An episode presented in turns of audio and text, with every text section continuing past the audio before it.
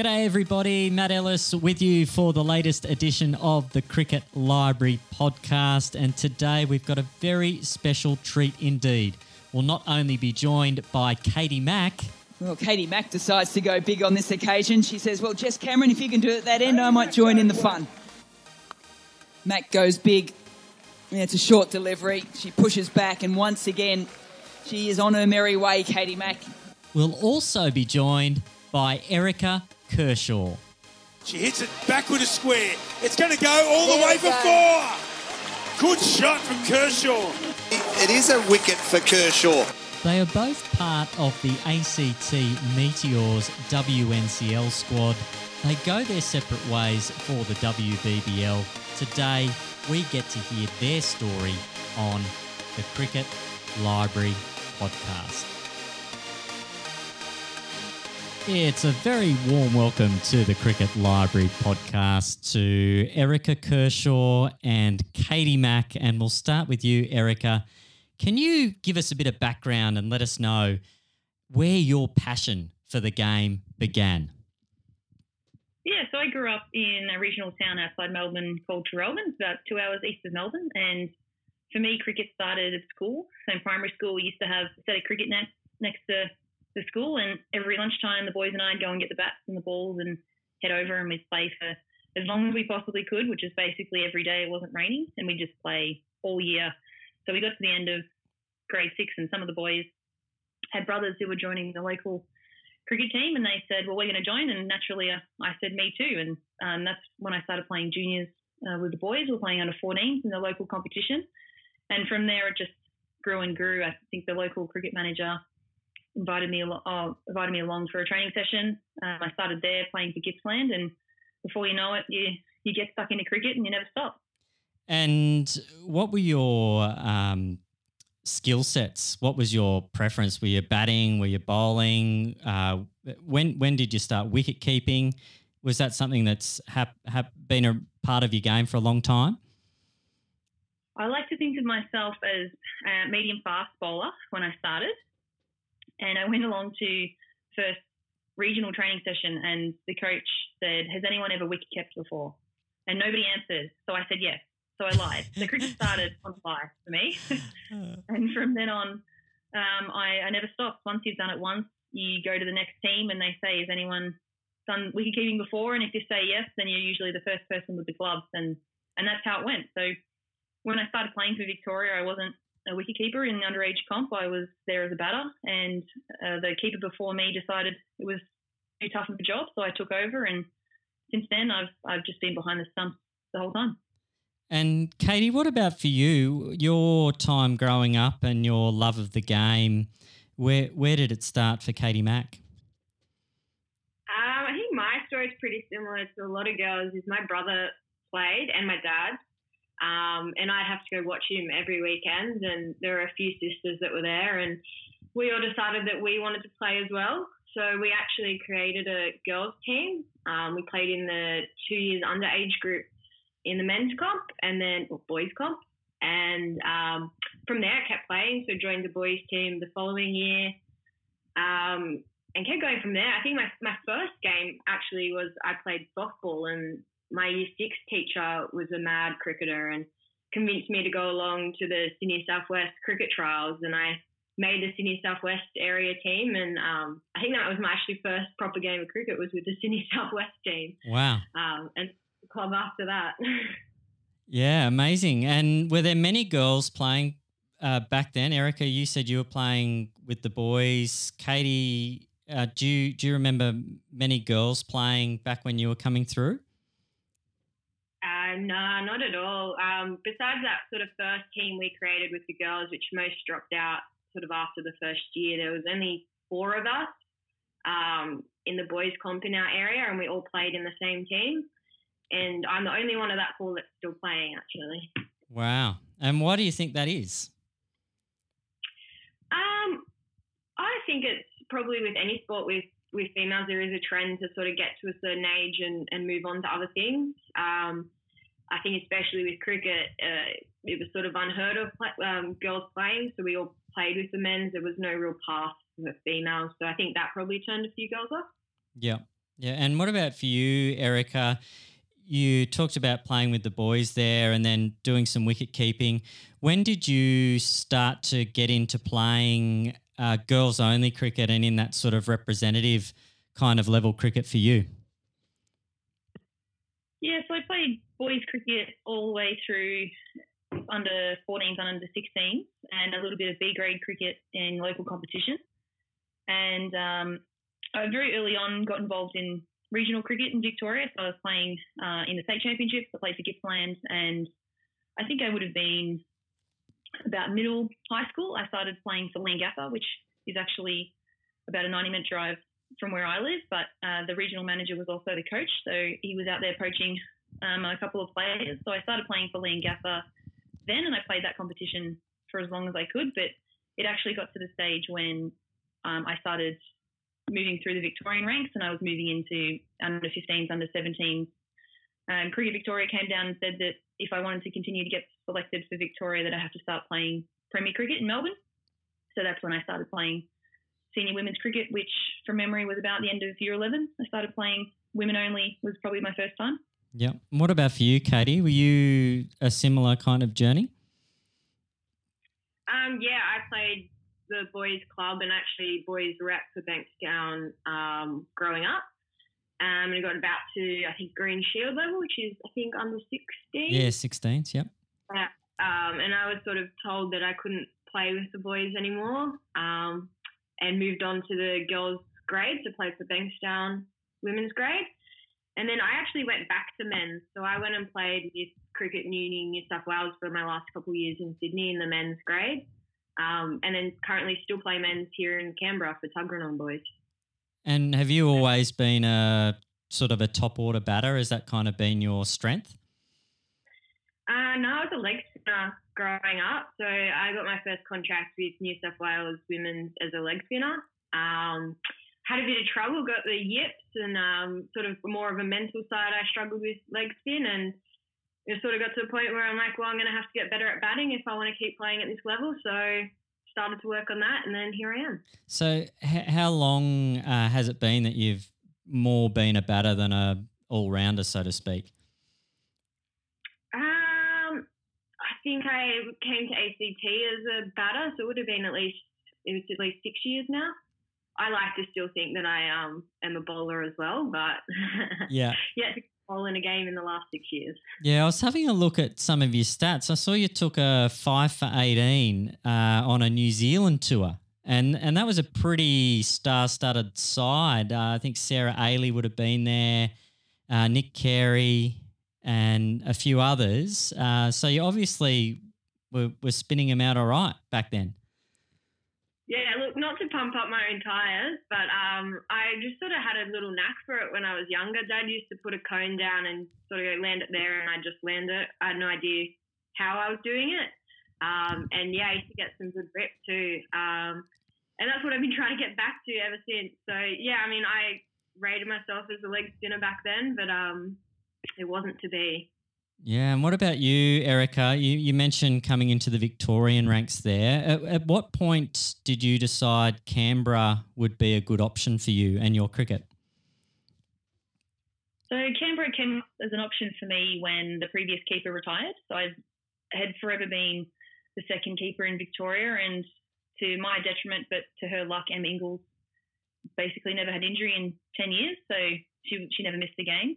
So I was in in the wings. Um, doing a lot of training and a lot of working, but the position just wasn't there for me as a wicketkeeper. It's a, it's hard when there's only one, and occasionally a team will have a second one. But uh, when the opportunity came up in Canberra, they said uh, we don't have a keeper and we're looking for one. Then I jumped at it, and I kind of got plucked out of nowhere in a sense. I've been playing a lot of club cricket. I'd been in a lot of trainings for the state system, but um, I was fairly unknown. So um, I was very lucky that I got the opportunity to come up, and there was there was no way I was going to let that one go.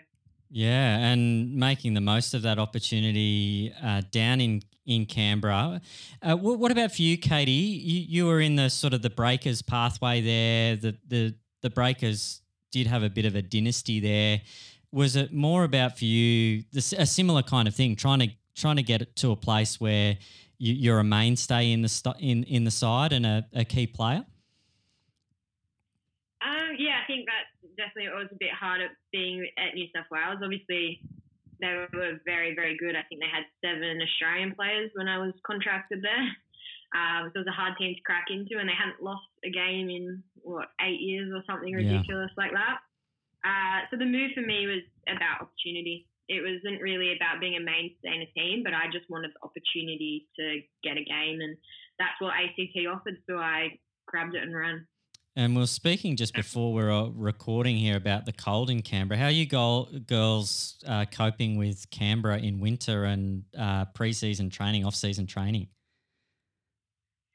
It's gotten better throughout the years. We used to run at 6 a.m. and um, there's a good story of us having to do a 2K time trial in minus seven degrees.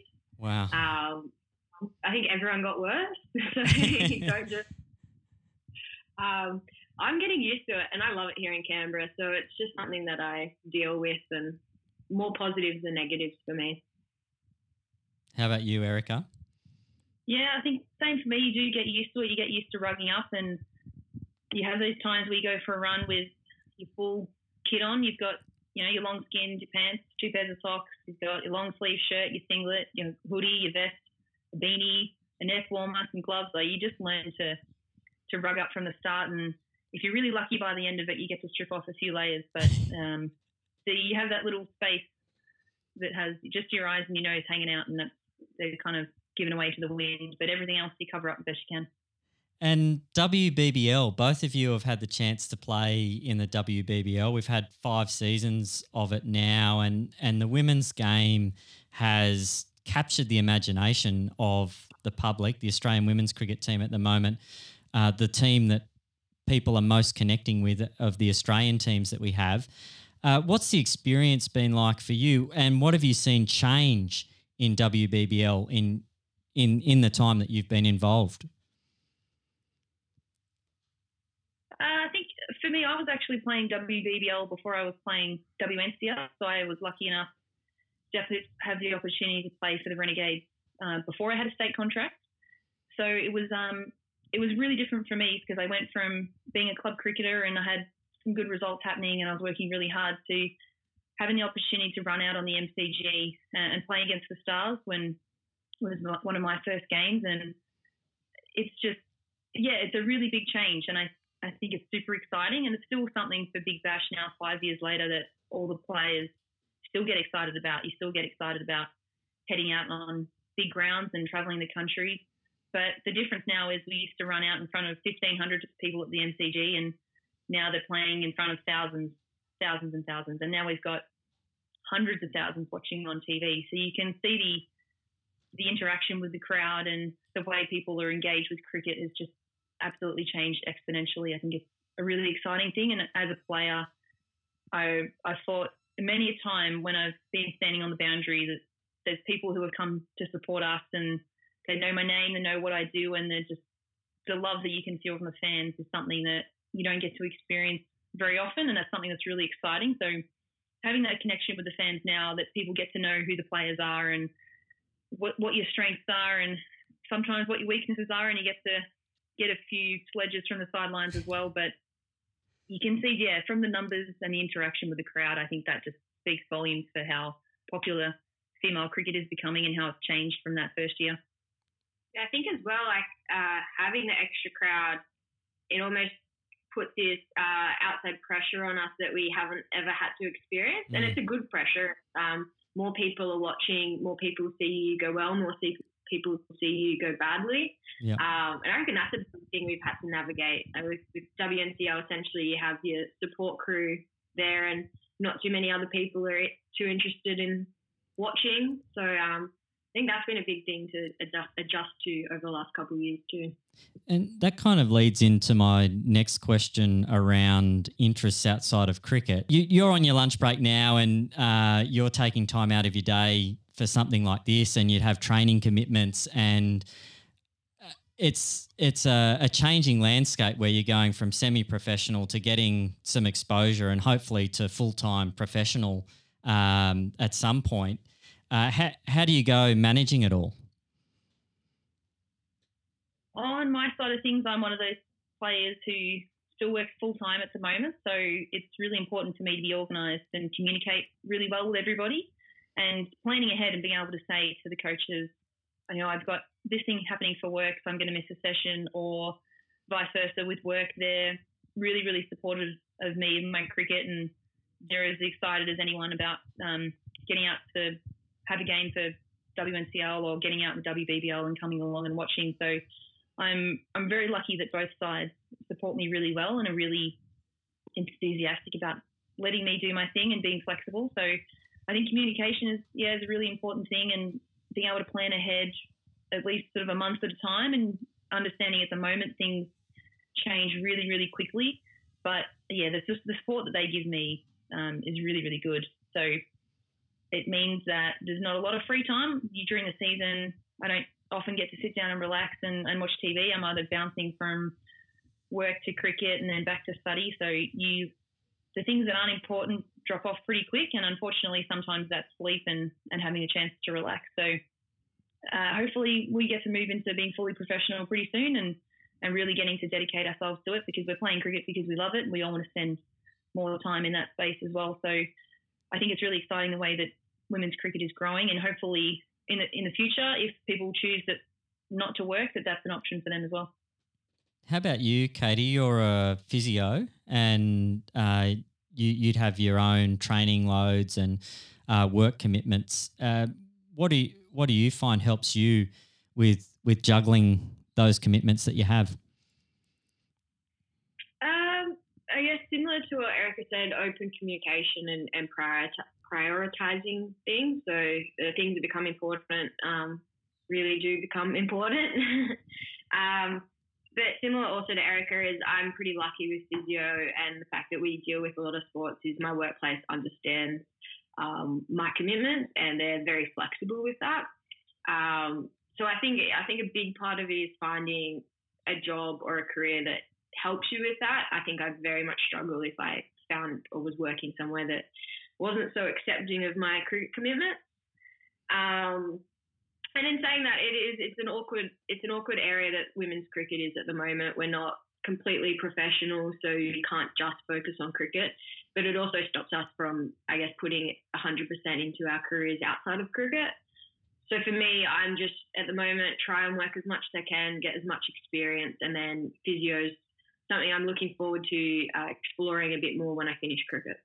Yeah, absolutely. And hopefully that time does come when it when when you can kind of do your cricket full time and then go back to those skill sets uh, when when cricket's not being played anymore. Uh, when when you move into that retirement phase, what what are some other interests outside of outside of playing, Erica? I, I've had a quick look at your Instagram and a few of the clues I saw there. You may uh, be into your cars. I am, yes. I'm a big car person. Um, personally, I'm a Volkswagen person. I've got my Golf, which I love and spend time fixing up and working on. And my partner and I also, uh, we have a stash of Nissan Skylines at home. So our front yard is at the moment uh, full of Skylines. So we, wow. on the weekends, we pull and, and sell the parts. And he's got a race car that that we're doing up as well. Coincidentally, we just bought a house that happens to be around the corner from a drag strip. I don't know how that happened. that one sort of snuck in there as well. So, yeah, we're both uh, big car people, and and I like spending my weekends doing that. Either that or out on the mountain bike is another one which I really enjoy as well, getting some exercise. So, given that I'm from the country in the mountains, I love heading out, um, whether it's walking, hiking, mountain biking, any of that sort of stuff. Um, that's something that I really enjoy. And do you find that helps keep you a bit grounded, having something outside of work and cricket that you can just do? Uh, get out there, work on the cars, take your mind away from things, and just enjoy the moment. Yeah, I think it's something for me that I can really use to de-stress, particularly getting out on the bike or out in nature. I think it's it's just a really great way to relax, and you get that sort of almost a bit of a meditative time where you you think through everything and you get the chance to clear your mind I think that's really, really important when you've got such a busy life with work and cricket. Having that chance to do something completely different, I think, is is really good. The cars are good. Uh, I think pulling them apart is a lot less stressful than trying to put them back together. something goes wrong. But uh, stripping cars is a lot of fun because if you break stuff, it doesn't really matter too much, and if you can't get a bolt undone, you just grind it off. Whereas putting them back together, and particularly with a Volkswagen, they're quite expensive. If you get things wrong, they're a little bit more stressful. But yeah, having the chance to get out in the driveway and really dig into it, I think uh, for me is something that I, I do enjoy, and I find that relaxing. Yeah, excellent. What about you, Katie? Um, yeah, outside of cricket, I think uh, fitness is a pretty big part of my life. So I quite enjoy staying fit and healthy. Um, so I just bought a road bike, mainly because I don't have a car at the moment, so I needed a way to get around. But um, I quite enjoy that, and I think after cricket, I probably would get into more of a sort of triathlon type training. Um, and then I think of myself as a bit of a crafty person, so uh, I've been doing a fair bit of painting and drawing and a bit of sewing and um, just sort of, I guess, DIYing a few things. Yeah. Um, similar to Erica, I, I go out camping and I enjoy the outdoors. So getting to the coast as much as we can and um, putting the swag up and doing a bit of forward driving with my partner. So yeah. Yeah, the great outdoors. Nothing like the great outdoors. I'm a bit of a country man myself, and uh, it's nice just having paddocks around and space, and uh, just helps you slow down the the tempo a little bit in life. Uh, hopes for the future. What this season? What are you What are you hoping for this season? Uh, Big Bash again? Yeah, but are you, are you allowed to reveal whether Big Bash is locked in for either of you, or is that something we've got to keep under wraps? I think we're both a bit. uh, The embargo period isn't open yet, so we're both um, in discussions. Yeah. Okay. Cool. Cool. But you're both hoping to obviously line up in WBBL uh, in the coming summer, somewhere. Yeah, yeah. Definitely. Yeah. Excellent. Excellent. And are we going to see your leg spin again, Erica? Yeah. Oh, go. I, I hope so. Yeah. I've taken many wickets in the nets, and I think a lot of people were taken by surprise when I got a, an over at, at the end of the season last year. But it's as much as we all get teased as wicket keepers for bowling in the nets, and you, know, you can't do that. You're a wicket keeper. Um, I never put down having the opportunity to bowl or putting the ball down and not trying anymore. So I like to um, to keep it up my sleeve and um, show everyone what the turning ball is all about at training. That's for sure. So hopefully I get a chance. If I'm not behind the stumps, hopefully I get a chance to have another ball. And being a wicket keeper, I'd imagine you'd have some good chat when you when you're bowling in the nets. I feel much more comfortable sledging people when I'm bowling. I think the wicket keeping, you're standing very close to the batter, so I find it actually quite intimidating. Even though I'm, you know, quite a tall person and there's not many people that stand above me. I think being 30 centimeters away from someone, confrontation isn't my favorite thing. So I actually don't usually um, have too much chat happening. Although I've been forced into it um, a few times over the past years, so I'm much more likely to get into the contest as a bowler. Now, now speaking about nets, our listeners uh, love to know. Now we, we get some very varied answers on this question. This is our our kind of our showpiece question. If you could invite anyone to the nets, and particularly since we've had a bit of lockdown and we're not really getting out as much as we used to, um, who, who are you inviting to the nets? If you can have anyone for a hit in the nets with you, we might start with you, Erica. Have you got got some uh, candidates you'd like to line up? Uh, my first choice, I definitely have Adam Gilchrist in there. He Yep. was he was kind of my idol growing up. Someone I watched play a lot of cricket um, as a wicketkeeper, and then also someone who you know opens the batting or comes in and has a bit of fireworks in the middle order as well with a bat. So he's definitely someone that I'd uh, like to have a chance to have a hit with. Uh, there was also a guy that used to play for WA. I think his first name was Ryan Campbell. Oh, Ryan Campbell, yeah, gun. Yeah, Campbell. So he was he was one of the guys to first play the the old scoop over the keeper. So he was a very kind of out there player, someone a little bit left field and had some pretty funky ideas. So I think having a net with him uh, would be a lot of fun as well. And then the other person who I I always loved watch bat was um, actually Brad Hodge, and I know that he didn't get the opportunity to play for Australia like he potentially could have, but um, I used to watch a lot of uh, men's state domestic cricket growing up, and watching him hit over the top, over cover, and down the ground was one of my favourite things to watch. So having the opportunity to learn from him uh, would be awesome. That is Bradley Hodge's first mention. And same for Ryan Campbell, I think, actually, as well. But great, some great, great names there for your net. Uh, I'd love to be there for for that. Now, Katie, have you have you had a chance to process this question? I I'm going to reveal exclusively to our listeners that I one of the highlights of my life was getting to have a net with Katie and Maitlan Brown back in uh, a few years back now. It's it, uh, a pretty big claim to fame, having bowled to a couple of WBBL stars. Uh, so uh, feel free to add me to the list if you'd like to whack me around again. But um, if you if, if you got three names for us. I don't know if that's your claim to fame. I feel a bit sorry for you. um, yeah, I had a little time to think about this, and I definitely wanted to add a leg spinner. I know a few people have come on and said Warney. Um, but I was going to go a little bit more left field. So it was between two. So coming up through New South Wales, I actually really admired um, Beau Casson. Yeah. Um, to have a little bowl with him at New South Wales, and I loved it. Um, he was a really nice guy on top of that. But I've gone Stuart MacGill.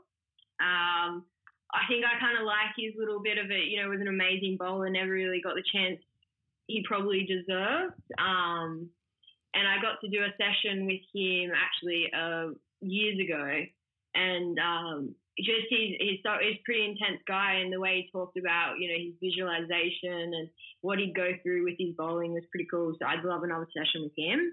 Yeah. Uh, my second was Glenn McGrath, and it's just because it takes me back to going to watch the cricket with my dad. Um, and Glenn McGrath was always such a nice guy. He always be fine leg too. Um, so it always gives the wave, and I just have good memories of watching him play with my dad. So he's my second. And my last one would actually be Belinda Clark. So I think uh, up sort of a bit upsetting, but we never really have much footage of the girls that paved the way for us um, playing, and you hear great stories of uh, you know, your Karen Roltons and your Belinda Clarks and how good they were. So I'd love to get Belinda Clark in for a session. Oh, magnificent choices. Yeah, some great choices there. And uh, what you say there, it is really one of the refreshing things about the WBBL and the World T20 Cup that we just recently had in Australia. We've got these marker points now for the youngsters that are playing in their local girls' cricket leagues to say, one day I'd like to be on that big stage, like like our Elise Perrys and our uh, Meg Lannings and those kind of people. Um, we've got all the footage now, and, and there's the archives there, but not not so as much for the Roltons and the Clarks and the Fitzpatricks of the world that that did pave the way for the the the standard of cricket and the the quality of competitions that you get to play now.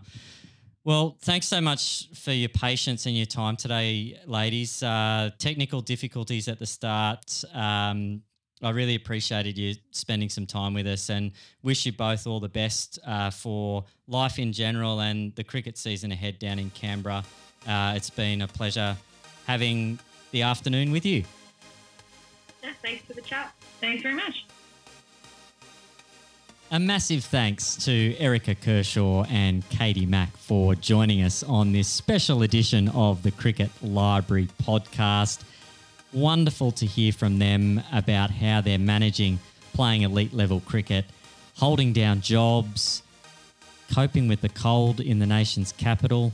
I think I told them off air that it was nine degrees where I was this morning, and that's not really that cold at all compared to doing a 2K time trial at minus seven degrees. I don't think I'd handle that very well at all. And of course, having the chance to play on the big stage, having the fans, having the interaction, having people know who they are, thanks to the rise in prominence of the WBBL. And of course, playing their cricket in Canberra and the move that they had to make to make that possible, moving away from their family and friends to take up that opportunity to play with the ACT Meteors. A great couple of stories there, and we really appreciate you, our listeners, for tuning in and hearing them and sharing in the narrative that inspires a love of cricket. And that's what we're all about here at the Cricket Library podcast. We want to inspire people to love the game through stories of people having been inspired by a love of cricket themselves, and uh, two ladies that are certainly out there making the most of their opportunity, that's for sure. Well, plenty of great episodes in the mix in the past. If you if you want to hear some other chats we've had, Kristen Beams and Leah Poulton have been on the show lately. We've also heard from Ryan Harris, Tim Ludeman, Nathan Hauritz, uh, among others. So please go and check out the back catalogue if any of those are of interest to you. Please hit the subscribe button if you like what you heard today. And I'll look forward to bringing you the next edition of the Cricket Library podcast from Matt Ellis. It is bye for now.